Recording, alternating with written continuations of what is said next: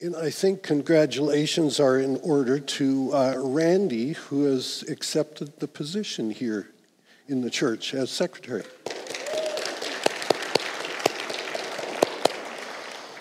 And what a great team. What a great team. So, uh, welcome once again. Uh, if I didn't know better, I'd think this was a long weekend. But you know what? We're, we're here, and we're online, and we're here to share God's Word. And uh, it's just so neat to, to see all of you, and it's, and it's so neat that, uh, that I can be up here. And uh, would like to once again remind you that we've got our scripture journal available. I would love just to see how many we have here. Just just hold it up. No no no guilt. Just just hold it up. I I talked to someone this morning and they said they're too small. Their their, their notes are filling them, and so I don't know whether that's a message to me to to keep it short and sweet, or whether they need to write a little less. But uh, what a neat idea to have a scripture journal. The scripture is right there. A uh, bit of a challenge to work with the E S V, the English Standard Version. But guess what? Uh, reading from other versions uh, give us an opportunity to, to branch out and read a different version. Uh, there are some different words. I'll point out some of those words in our scripture today. Um, I've had this E S V for a long time. I thought it was kind of neat to, uh, to, to, to have uh, another version, and so now I get to use it uh, in today's message and for this series. And thank you for joining us. Uh, if you don't know me, my name's John Moerman. Um, I'm going to tell on, it's Tom? Yeah, Tom asked me, so how long you been going to this church? And I went, thirty years. And I lied, Tom, it's thirty-one. And Tom says three months. They've been here three months. So, you know, welcome, Tom, and, and your wife, and, uh, and it's really good to have you. And isn't it neat that we can join together and sit before God's Word and say, God, what are you going to say? What are you going to say to us today? The first thing I was going to do is tell a joke, but Kimball did that last week, so I, I just can't copy him. That's, that's just not fair. That's just not fair. So, so no jokes, no jokes. Uh, let's review a little bit what Kimball talked about last week. Uh, he mentioned, and I was online because last week we were driving uh, about this time, uh, last Sunday, and so uh, kind of neat to just have uh, have the uh, my iPhone on the dash, and we're here, and that's the neat part about being online. So Kimball talked about First John being not a letter. It's more like an essay, and I'm even going to say a sermonette, just to, just to give another word to it, just to help you understand a little bit. It's not a letter. And then Kimball talked about three tests. The truth test, what do I really believe about Jesus? And he had that big word, Christology. Then the moral test, how do I obey and act? And today we're going to talk about dealing with sin. And then the love test. Do I love and care for others? We seem to be going in threes with Kimball, and then it was three Greek words. Please check up on me. Tell me if I'm right or wrong. Angelia, or the message. And it's more than just the message. It has to do with how did you get the message in your heart?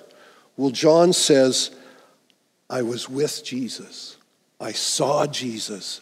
I heard Jesus. I made notes in my scripture journal when I was with Jesus. So that's angelia, the message. Koinonia, or fellowship. You and I with Christ and all together with God the Father. Fellowship. Koinonia. The last was kara, or joy, and that is the benefit or byproduct of this fellowship that we have. And Kimball's words to quote Where there is obedience, there is joy. I'm going to tell you about a dream I had.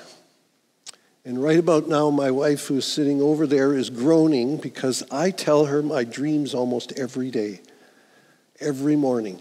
And she says, how do you remember your dreams? I never remember my dreams. Well, I want you to remember this dream just for a moment. So, um, and this dream was before the heist in Montreal, I think, where the twenty million dollars of gold disappeared in, in Montreal. My dream was before that, so this is months ago. So I ripped off a bank. And I had the gold, and I had it stashed. I had it under the floor. I don't know what room it was in my house. I've looked around my house. I can't find a place where I could stash gold. And so it was under the floor. And the suspense and the fear in my heart when I got discovered. I got caught. I don't know if it was policemen that caught me or detectives or the C R A or who it was, but I got caught. And the fear that I was found out, it was just shaking me when I woke up. It was the end of my marriage. It was the end of my career. It was the end of my reputation. And jail was coming. What a dream. What a dream. I want you to just hold on to that. Just kind of, hope you didn't write it down, but just hold on to that fear, that story, that problem I had. Now, we're going to jump into John, and John one. And the writer John is in a battle. He's got problems. I thought I had problems in my dream when I was caught, caught in my sin. He had problems, greater problems. He was fighting for the truth of the gospel. He was fighting against sin. He was fighting against something that we call Gnosticism. And this is where Kimball talked about prescriptive and descriptive. And it needs to be prescriptive for these people because they need to be prescribed how to fight against this denial of sin, this idea that they thought sin wasn't important. We can do whatever we want because it's an immaterial world. We serve an immaterial God. Jesus never really walked on the earth. He was immaterial, and so sin doesn't matter. But they were living in the darkness and they were not loving one another. Let's jump in. It's a short passage, and you'll find it in your journal or in your scripture or on your phone. And we are in First John one, starting at verse five. This is the message. We have heard from him and proclaim to you. And what's the message? God is light, and in him there is no darkness at all. If we say we have fellowship with him while we walk in darkness, we lie and we do not practice the truth. But if we walk in the light as he is in the light, we have fellowship with him. Sorry, with one another. And the blood of Jesus, his son, cleanses us from all sin. If we say we have no sin, we deceive ourselves, and the truth isn't in us. If we confess our sins, he is faithful and just, faithful and just to forgive us our sins and to cleanse us from all unrighteousness. If we say we have not sinned, we make him a liar, and the word is not in us. My little children, I am writing these things to you so that you may not sin. But if anyone does sin, we have an advocate with the Father, Jesus Christ the righteous. He, Jesus, is the propitiation for our sins, and not for ours only, but also for the sins of the whole world. When we have John as a witness, we stand up and take notice. If you want to know something about the hospital, I'm happy to share with you about the hospital. I'm a witness at the hospital. I'm a chaplain at the hospital. A witness is an important message to be heard. And John has been there. And John is in a fight for his life, so to speak. There's so much wrong with the, with the spiritual and the form of religion that is being shared, this Gnosticism. He's literally in a fight for the truth, and everything that we hear him saying today is against something that the group is teaching.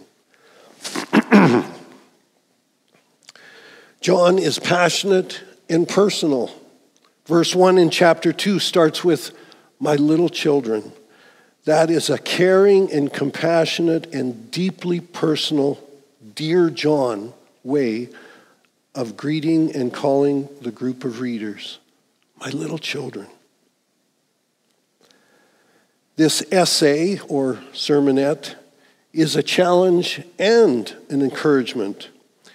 And five times, you heard me, I overemphasized it. Five times John says, if, if.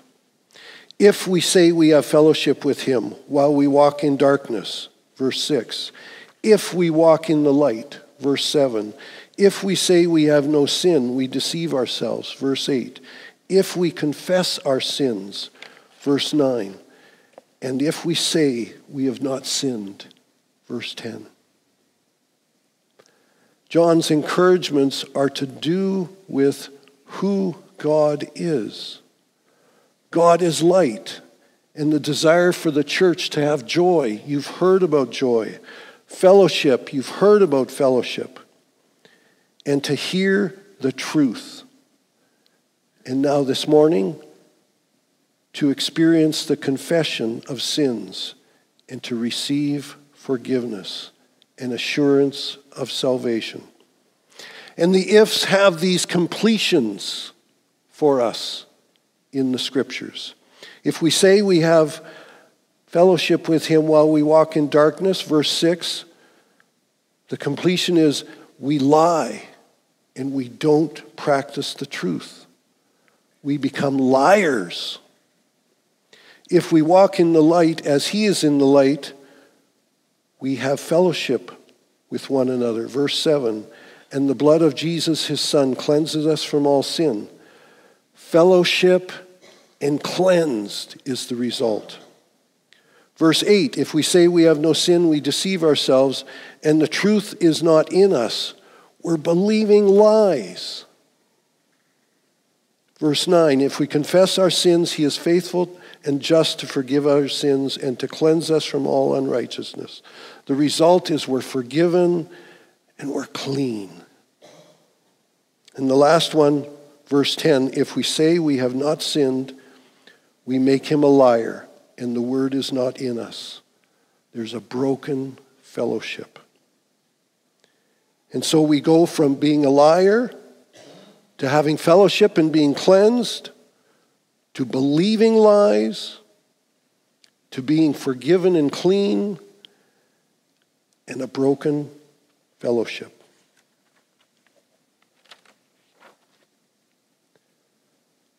What's the point?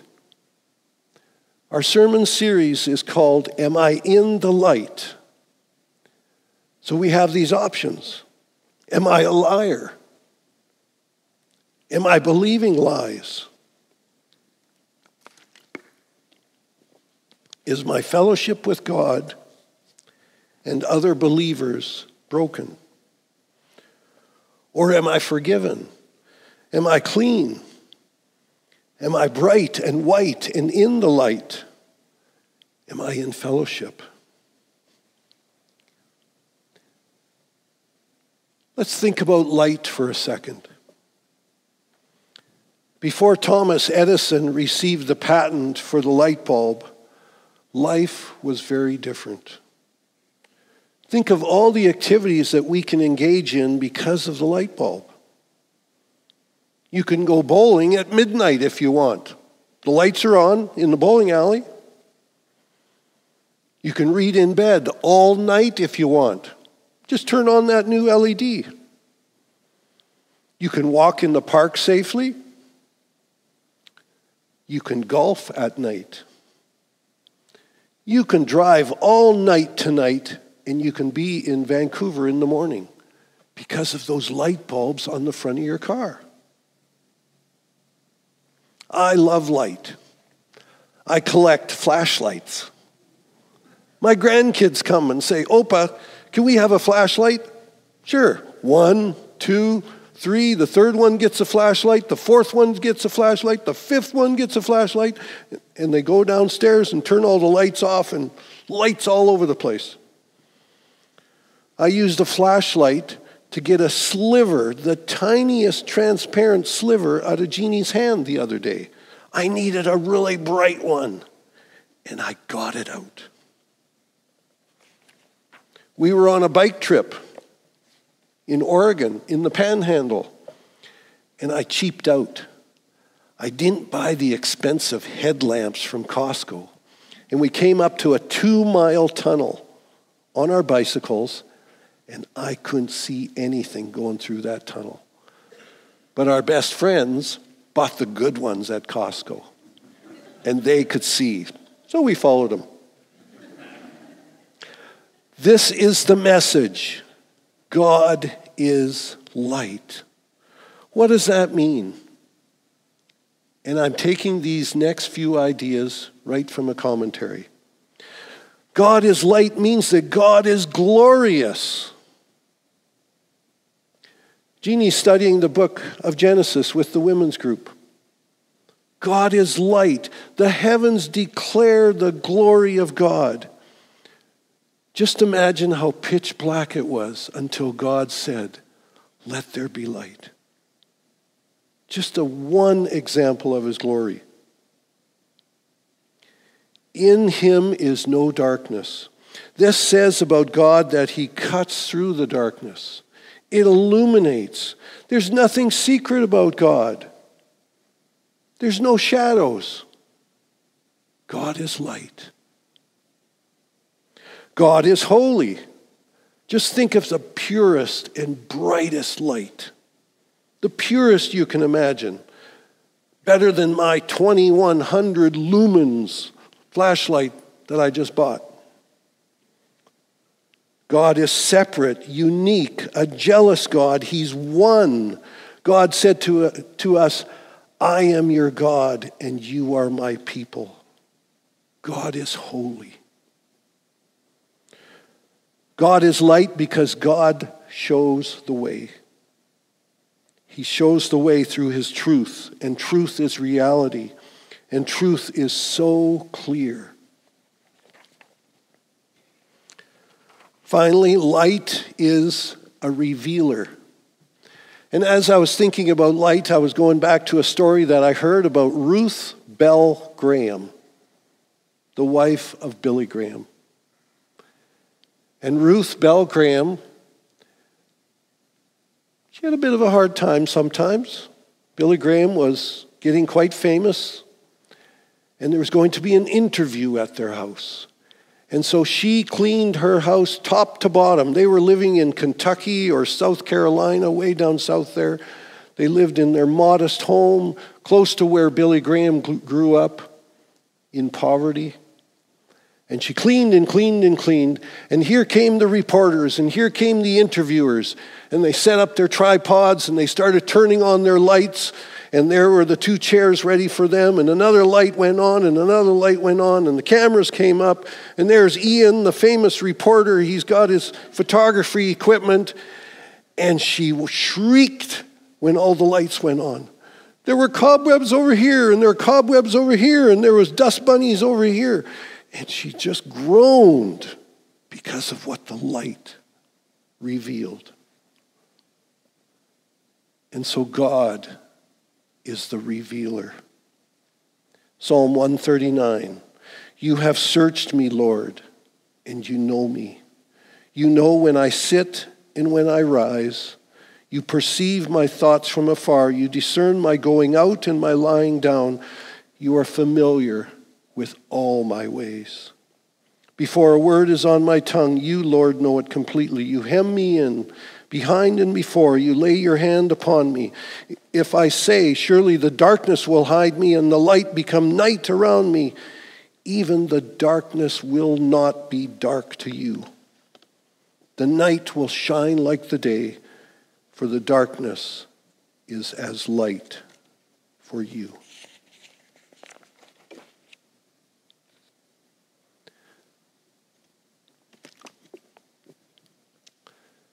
Kimball last week shared that to be in the light is to have fellowship with God and with others. So what's the problem?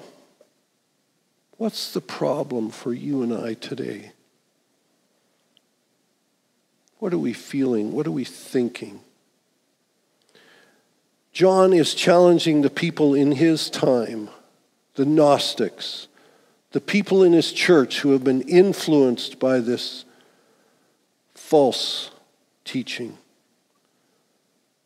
They were failing the three tests. And today, John's words, the word of God, challenges you and me. God is light, and in him is no darkness at all. Verse eight says, if we say we have no sin, we deceive ourselves, and the truth is not in us. So I'm reading this book on sin the last couple of weeks. And I've thought, well, maybe part of the problem is, what do we think about sin? Do we need to debate the reality of sin in our world, in our lives? But then I just have to remind myself that I kind of the last couple of years quit watching the news every day, because of the mass shootings, the corruption that I see in business and politics, and yes, churches. And if I look and read and hear and see about abuse in homes and institutions, and if I look at wars, the Ukraine war is going four hundred fifty days plus. If I look at political strife and chaos taking place in third world countries, how about the evil of pornography, human trafficking, the opioid crisis? Need I say more about the reality of sin in our world? Thought about this message and I thought, this is this is hard. This is hard this morning. Talk about sin. What do we do about sin? What do we say about sin? What do we think about sin? Have we become calloused? Complacent? Do we just turn off the T V or not look at the news on the internet because I can't take it? Do I believe in sin in the world and in myself? Or as a follower of Jesus, am I taking it for granted that forgiveness is available to me? Verse ten, if we say we have not sinned, we make him a liar. You know, my dream was about the consequences of ripping off that gold. I just had this blackness about the consequences. My wife left me. You're a bad person, John. You're going to jail. My career was over. I lost my job. My reputation was shot. Hey, did you hear about John Moerman? Man, oh man. This is a crazy story. Let me tell you, he got caught. Here's a parable, a modern-day parable about a father and a son. And the father was noticing that the son was messing up. And he said, boy, he lived on an acreage in the country. Son, when you blow it, when you sin, when you mess up, I'm going to put a great big spike in the side of that corner post of our acreage. And the boy lied the next day, and this big spike, bang, bang, bang, big spike hanging out the side of this post. Boy did something else. Got a phone call from the principal at school. Big spike. Before you knew it, there was twelve big spikes just hanging out of this post. And the boy was getting the message. Dad, I'm a screw up. I've messed up. How do I get those spikes out? Well, you ask for forgiveness. You confess. You say what you've done wrong. You change from the inside out.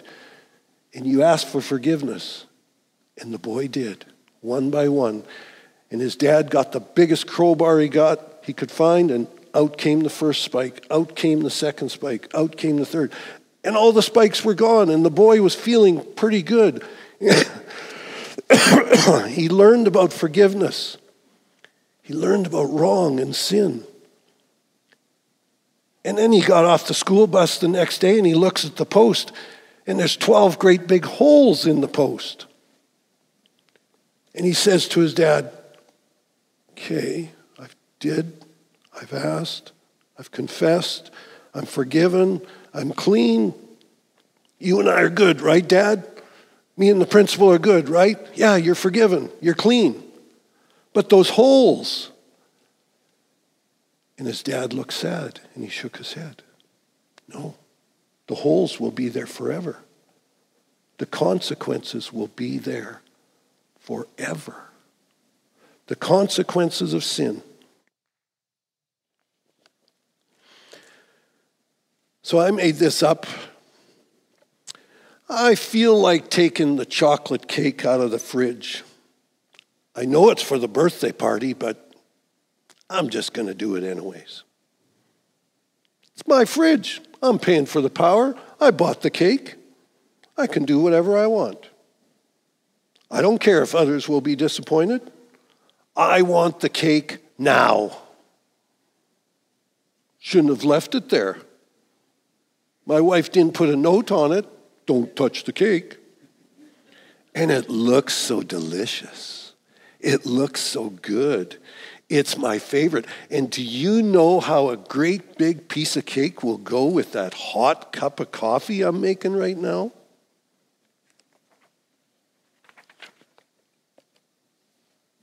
That's sin. That's me wanting my own way.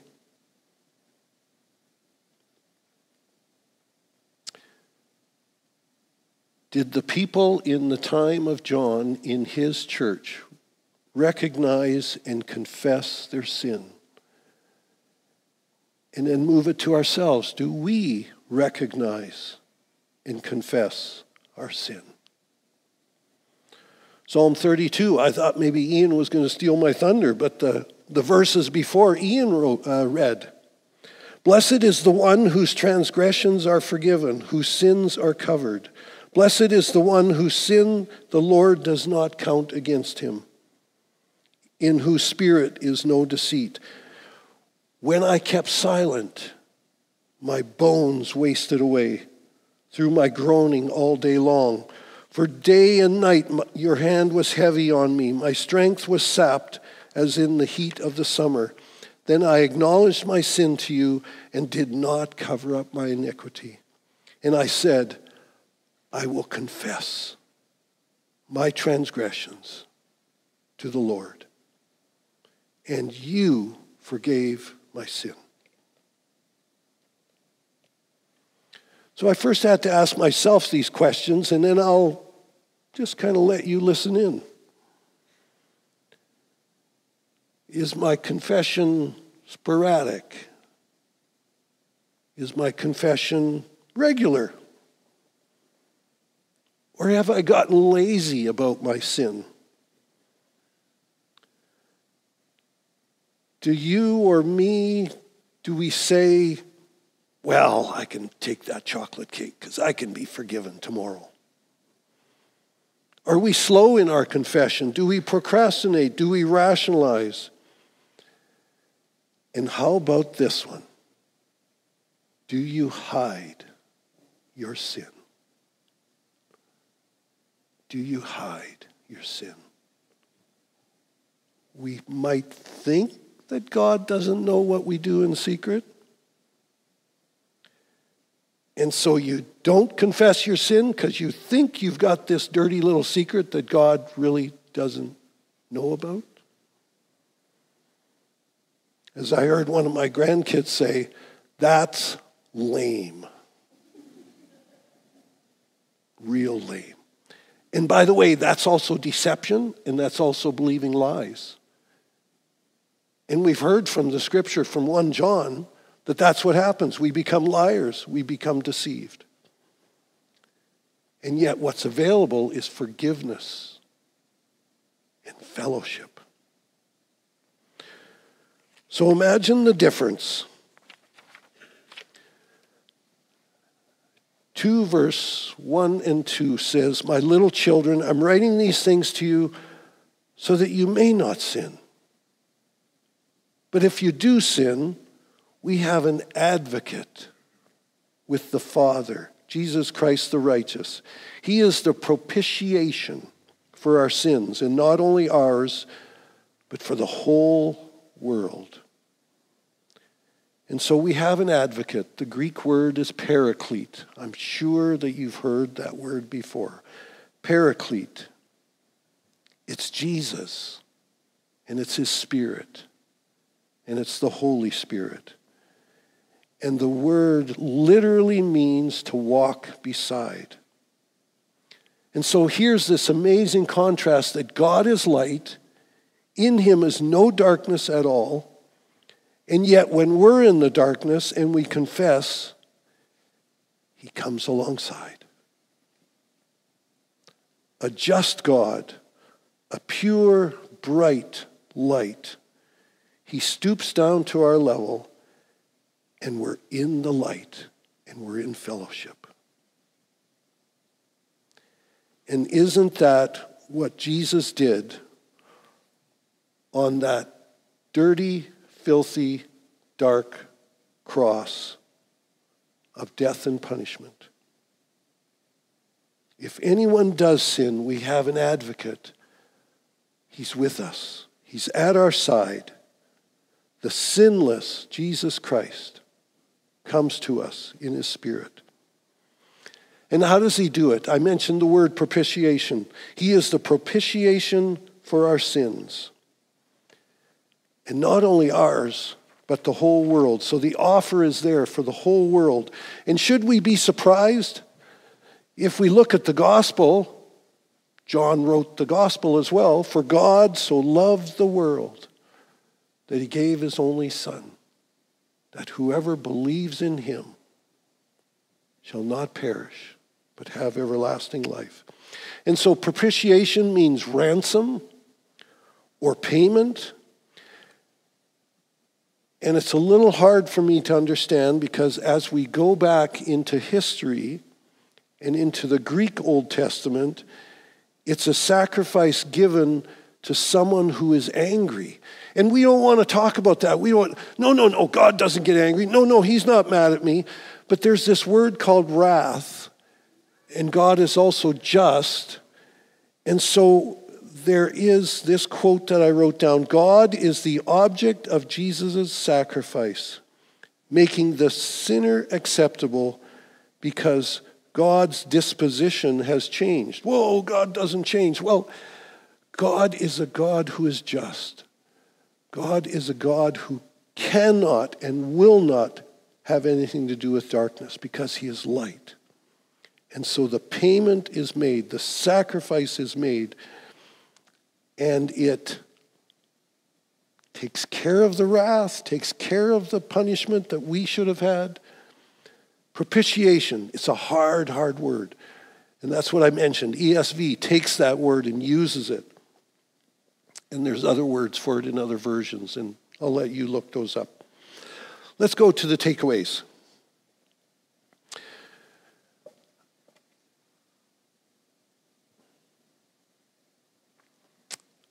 My brother said to me once, if you have a white piece of paper, it's no longer white if you just put one dot on it. And so I have to ask myself and I have to ask you, have you recognized a sin this morning? Has Jesus' Spirit come alongside of you and say, what about this one, John? Has the Holy Spirit whispered something to you? What about this sin? God is light, and there's no darkness at all in him. Number two, do you have some business to do with God? It is not just recognition of sin in your life, a secret sin, a failing that is getting you down, a sin that smarts, or a sin that outsmarts you because of temptation, but are we confessing it? And I don't think that we talk much about confession, do we? There's other churches that talk about confession. There's other churches that you go to a priest anytime you want, and you confess, and you confess. We don't talk about it much. And so we look at verse nine again. He's faithful to forgive us our sins and to cleanse us from all unrighteousness. It's a promise. It's the truth. And I want you to claim that promise today.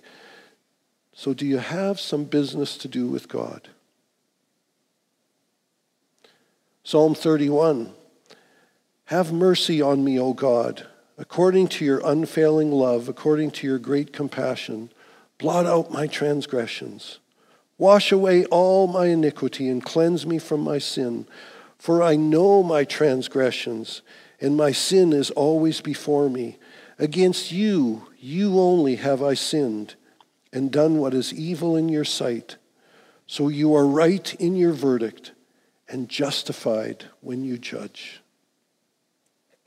Do you have some business to do with God?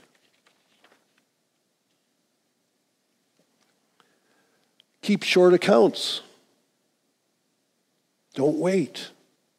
The longer you live the lie, the more the lies pile up. And you start to believe the enemy.